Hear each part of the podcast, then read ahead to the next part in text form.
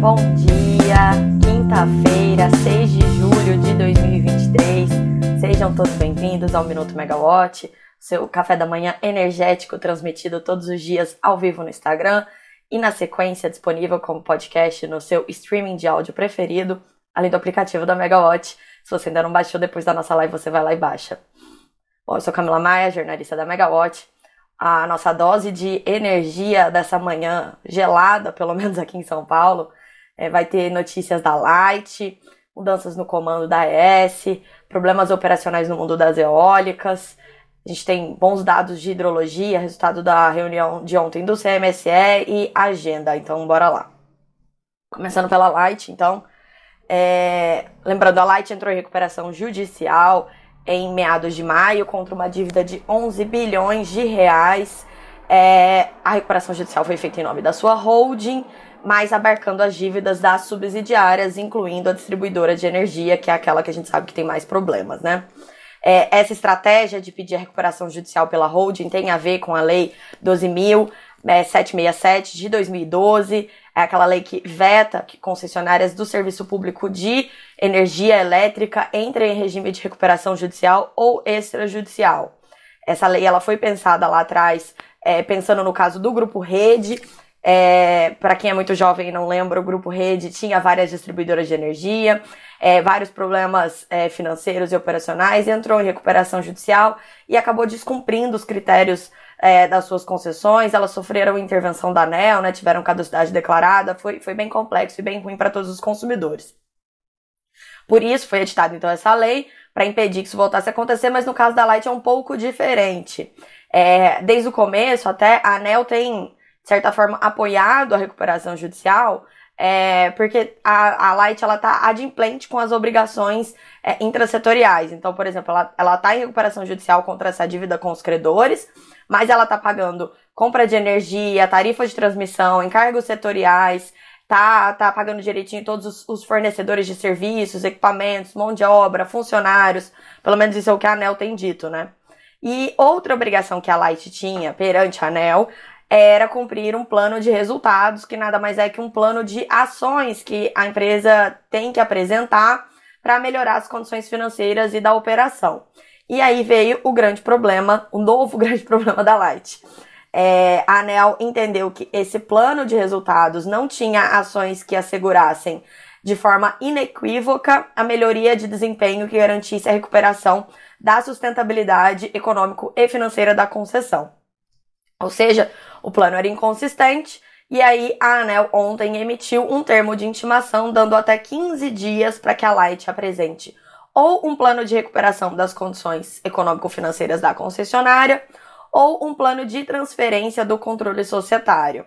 E aí, se essas condições não forem cumpridas, é, a ANEL vai poder recomendar a caducidade da concessão, que é um plano que está sendo conduzido nos bastidores das áreas técnicas do regulador, é, até mesmo cumprindo ali o dever da ANEL, né? É, porque se um dia a Light os credores da Light, eles estão na justiça questionando a recuperação judicial. Se eles conseguirem alguma liberação para poder antecipar as dívidas da empresa, antecipar o vencimento das dívidas da Light, a ANEL ela precisa de um plano é, alternativo na mesa imediatamente, porque a empresa pode de um dia para outro quebrar e parar de pagar os fornecedores, parar de fornecer energia, né? Tudo pode acontecer. Então, o que, que significa essa intimação? Ela também sinaliza a pressão dos credores sobre a ANEL e sobre a justiça, principalmente. Essa, essa pressão dos credores está cada vez maior. É, lembrando aqui que muitos dos credores daqueles 11 bilhões em dívidas da recuperação judicial, eles estão questionando esse instrumento na justiça por conta da questão da lei que não permite o uso do instrumento para concessionárias de energia, né?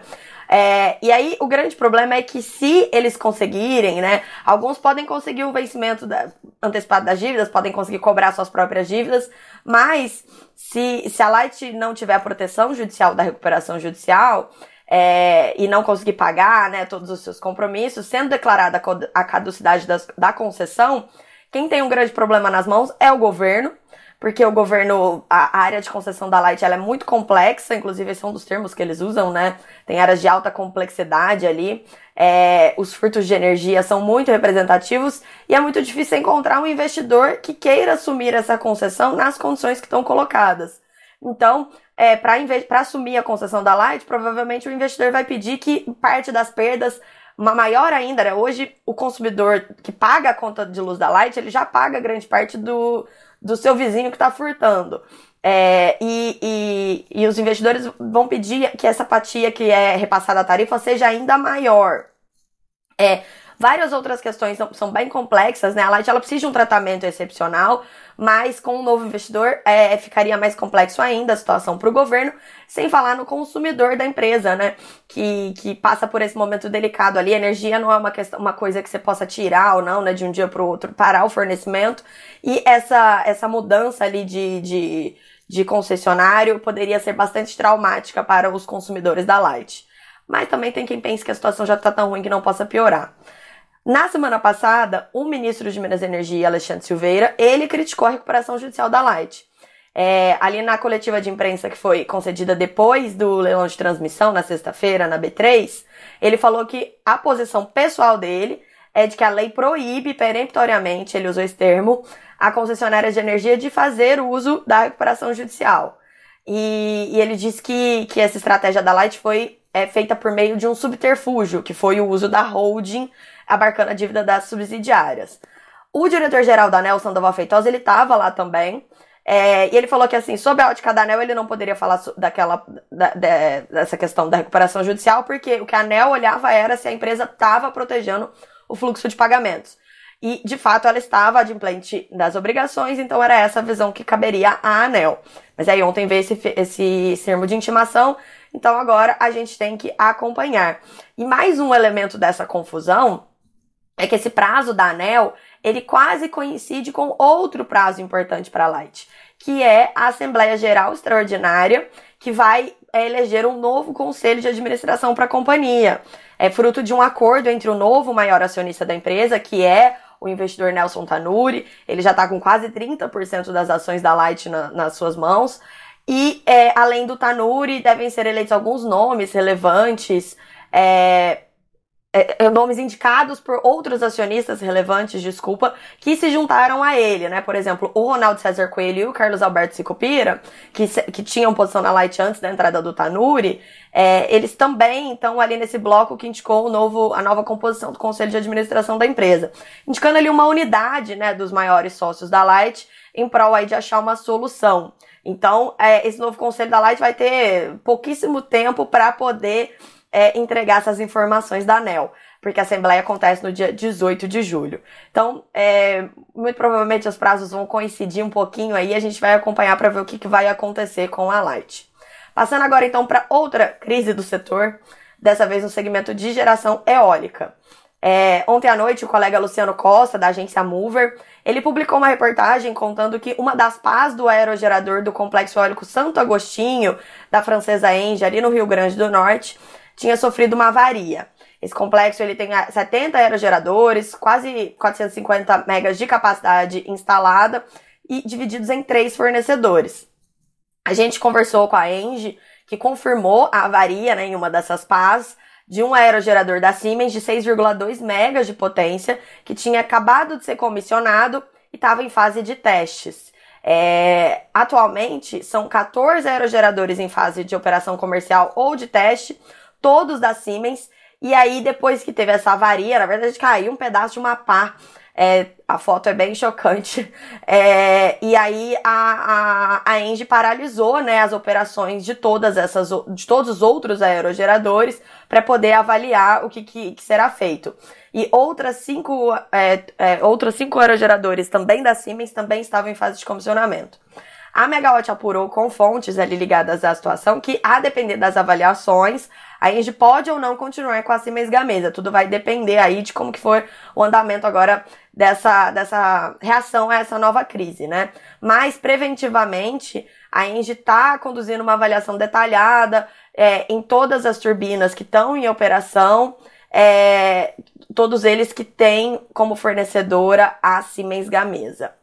A gente também procurou a Siemens Gamesa, que é o braço de, de, de eólicas né, da Siemens Energy. A Siemens Gamesa confirmou que a equipe detectou né, é, o rompimento dessa pá de uma turbina.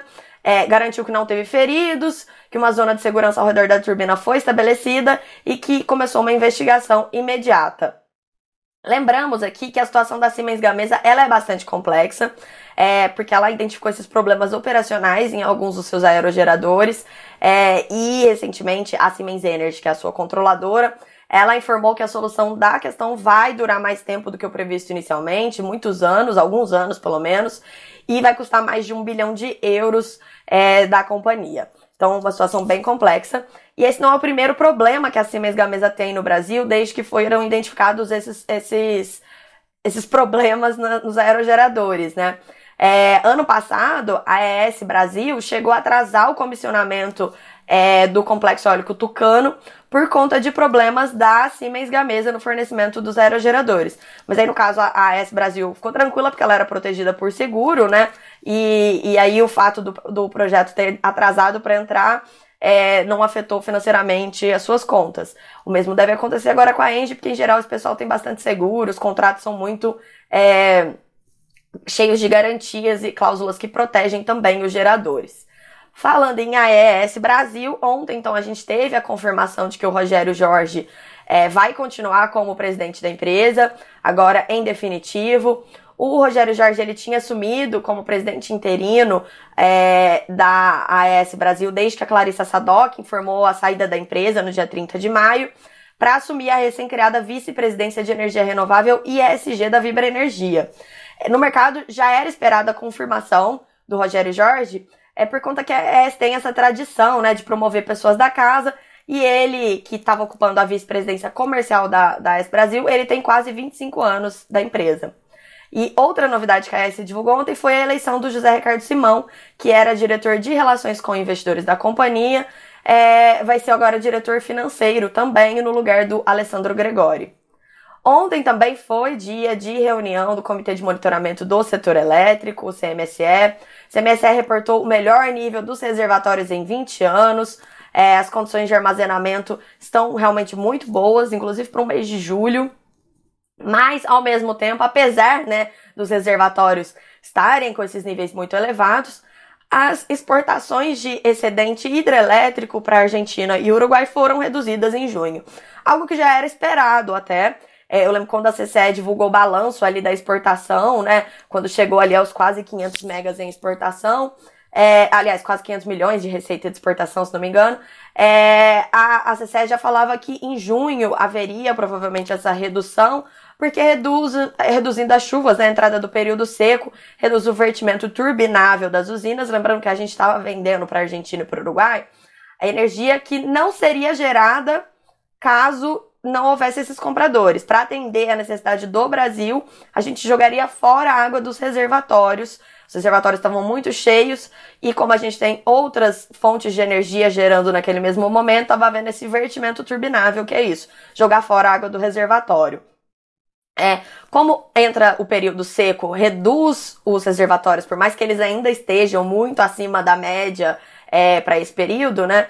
É, ainda assim é, você tem uma redução então da, do, do, volume das chuvas e aí diminui o espaço para poder fazer essa exportação de vertimento turbinável. Caso contrário, a gente pode esvaziar os nossos reservatórios e correr risco de uma grande crise no futuro.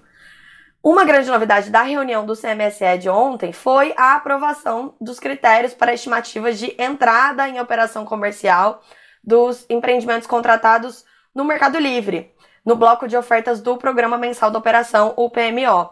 É, até então, então, o PMO, né, que é aquele planejamento mensal que o ONS faz, né, sempre ali todo mês, no finalzinho do mês, na, quinta, na última quinta e sexta-feira do mês, o ONS faz esse encontro e ali divulga quais que são as projeções de carga, de geração, é, como é que está a situação da transmissão, né, todos esses, todas essas informações são divulgadas ao mercado.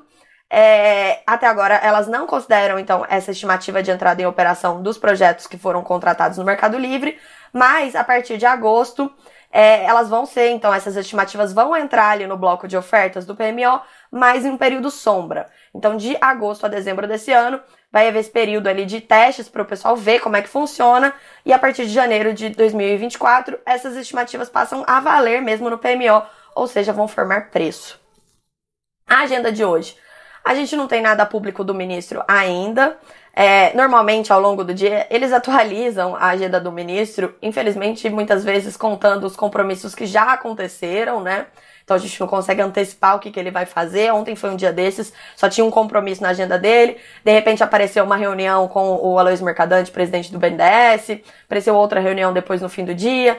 Então hoje a gente acompanha aqui para ver o que, que acontece, né? Por enquanto ele não tem nenhum compromisso público. É, no setor de energia, o destaque tá para o evento Energia Solar no Mercado Livre, é, promovido ali pela AB Solar. Ele acontece na tarde de hoje. E as informações você encontra no aplicativo da Megawatt. E aí, falando nisso, então, vai aquele convite de sempre, né? É, acabando a nossa live, vai lá na sua loja de aplicativos, baixe o aplicativo da Megawatt. Você vai ter acesso em primeira mão a todas as informações, a agenda do dia, aos nossos podcasts. É bem legal e bem fácil de usar. Eu fico por aqui então, gente. Espero que vocês tenham uma excelente quinta-feira e até a próxima. Tchau, tchau.